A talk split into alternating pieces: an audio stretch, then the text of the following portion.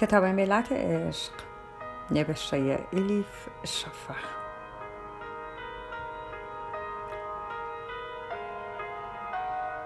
ترجمه ارسلان فسیحی. چاپسیوم انتشارات قاقنوس خانش توسط هوریه کوکلانی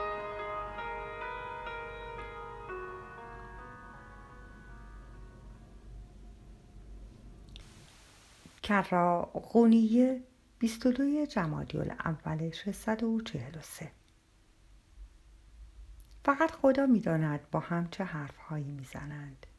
دیروز که پیششان رفته بودم تا حلوا تعارفشان کنم از بس گرم صحبت بودند حتی متوجه آمدنم نشدند.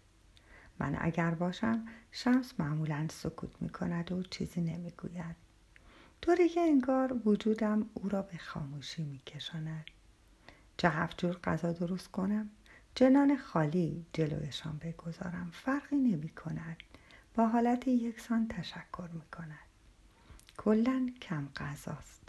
همانقدر می خورد که دلش ضعف نکند.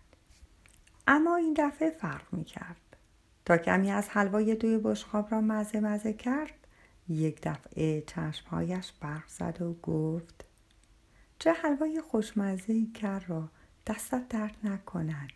چطوری پختی؟ در آن لحظه نمی‌دانم چه بر سرم آمد. به جای آنکه توجهش خوشحالم بکند عصبانی شدم. گفتم برای چه می‌پرسی؟ چرا بگویم؟ تو که نمی‌توانی انجامش بدهی. شمس سرش را آرام تکان داد. انگار به من حق می‌داد.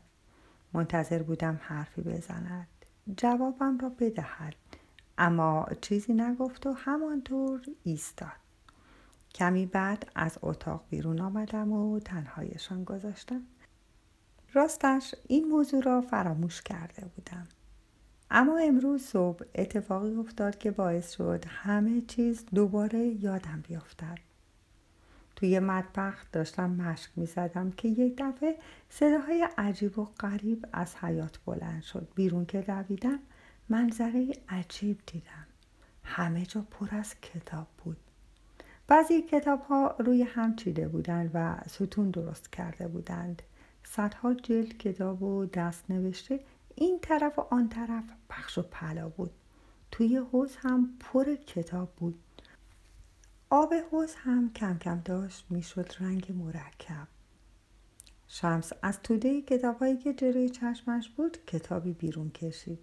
همینجوری ورقش زد. بعد هم انداختش توی آب. نگاه کردم دیوان و متنبی بود. همین که کتاب به سطح آب آمد کتابی دیگر برداشت. این بار نوبت اسرارنامه فریر عطار بود. وحشت بودم کتابهایی را که شوهرم آنقدر دوستشان داشت یکی یکی نابود می کرد کتاب بعدی قابونسل علام بود که از پدرش به ارث رسیده بود. چون می‌دانستم مولوی شیفته پدرش است و این دست نوشته قدیمی را طور دیگری دوست دارد برگشتم و به شوهرم نگاه کردم. اما دیدم مولوی گوشه بی حرکت ایستاده. با آنکه رنگ رخش پریده و دستهایش میلرزید دم نمی‌زد. سر در نیاوردم. مردی که زمانی فقط به این دلیل که کتابهایش را گردگیری کردم آنطور سرزنشم کرد. رفته بود و به جایش یکی آمده بود که گوشه ایستاده و دیوانه ای را سیر می کرد که مشغول نابود کردن کل کتابخانهاش بود. دهانش را باز نمی کرد که اقلا حرفی بزند اصلا عادلانه نبود با خود گفتم حالا که مولوی در این کار دخالت نمی کند من دخالت می کنم رو به شمس فریاد زدم و گفتم آهای چه می کنی؟ این کتاب ها خیلی قیمتی هند. چرا می اندازیشان توی آب؟ مگر به سرت زده؟ شمس به من جواب نداد. سرش را به طرف مولوی برگرداند و پرسید تو هم همینطور فکر می‌کنی؟ مولوی لبهایش را جمع کرد. لبخندی نامحسوس زد اما حرفی نزد. رو کردم به شوهرم و فریاد زدم. چرا حرف نمی‌زنی؟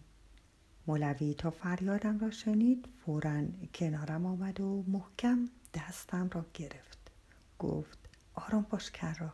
خواهش می‌کنم. من به شمس اعتماد کامل دارم. این رفتارش حتما دلیلی دارد.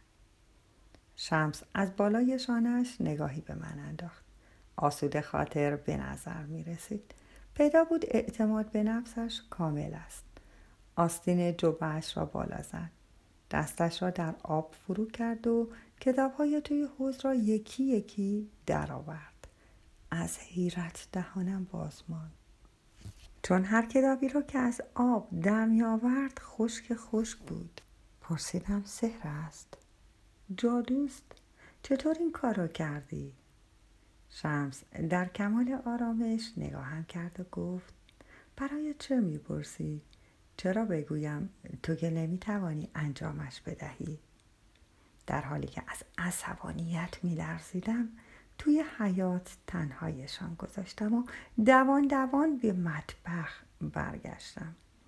دیگر تنها پناهگاه هم مطبخ بود.